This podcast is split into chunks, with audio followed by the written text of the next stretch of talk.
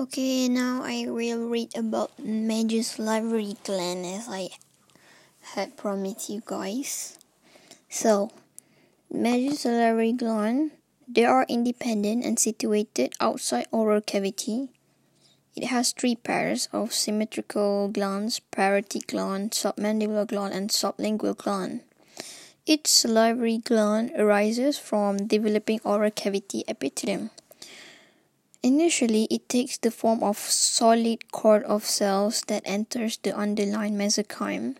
The proliferation of epithelial cells produce highly branched epithelial cord that have bulbs and become the secretory acini.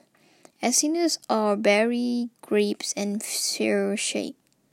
Each gland is surrounded by dense connective tissue capsule that extend tubercles or septa within organs and form numbers of lobules and lobes. Septa contain large blood lymphatic vessels and excretory acini and intralobular duct. The secretory gland acini. Acini contain either cell, mucous cell, or mix of both. There are three types of acini, serous, mucous, or mix. Mixed acini contain aggregate of mucus cell with adjacent one or two caps of serous cell called serous demilunes half moon appearance. The serous cells are protein secretory epithelial cells and mucous cells are mucous secretory cell. Acini are surrounded by myoepithelial cells. They are contractile basket-shaped cells with numerous processes. They provide in moving secretory products toward the secretory duct. Salivary duct has three main segments intercalated duct, striated duct, interlobular excretory duct. Intercalated and striated ducts are interlobular ducts. The intercalated ducts are lined by low cuboidal, cuboidal epithelium, and they are the smallest duct and well developed only in parotid gland. The intercalated duct modifies serous secretion due to their ability to secrete bicarbonate ion into acina product. It absorbs chloride ion from acina products.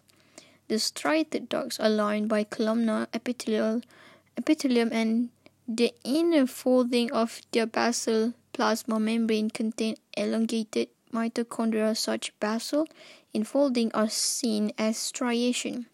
The striated duct cell have ability to secrete potassium and reabsorb sodium from primary secretion. The excretory ducts travel in the interlobular connective tissue.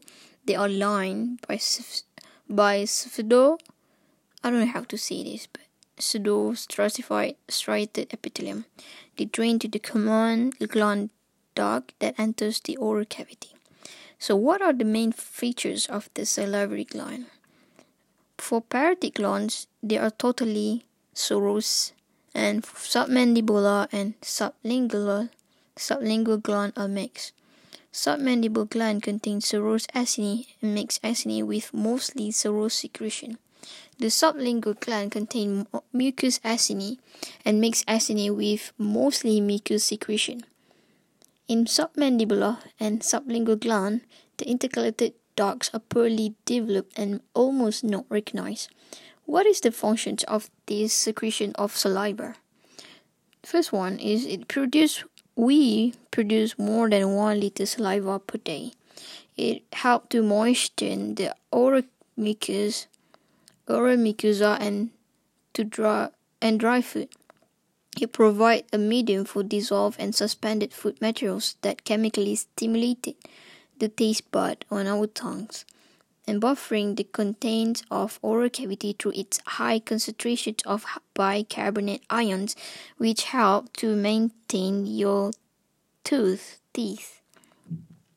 Buffering and the contains and then digestion of the carbohydrates by digestive enzyme called amylase that continues in action in the esophagus while saliva also controls the bacterial flora of the oral cavity because of the presence of antibacterial enzyme called lipozyme.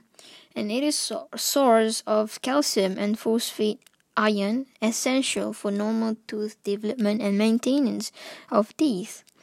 Saliva also processes the immunologic function because it contains antibodies. And the last one, saliva induces numerous organic and inorganic constituents. I don't know what the last one means, but anyway, the function of saliva, which is essential for our own body, is for the immunologic system function, for digestion, and to maintain tooth development, normal one, and help to dissolve and stimulate your taste bud. That's all the function. So you need to um, differentiate types of the acinar in each glands on the parotid gland. It is mostly serous. On the submandibular it is mostly mixed. And for the sublingual it is mostly mucus.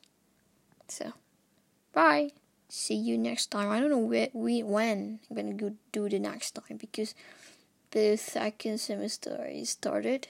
So maybe i'm gonna talk more about physiology and biochemistry because I'm done with anatomy and histology. So, toodles.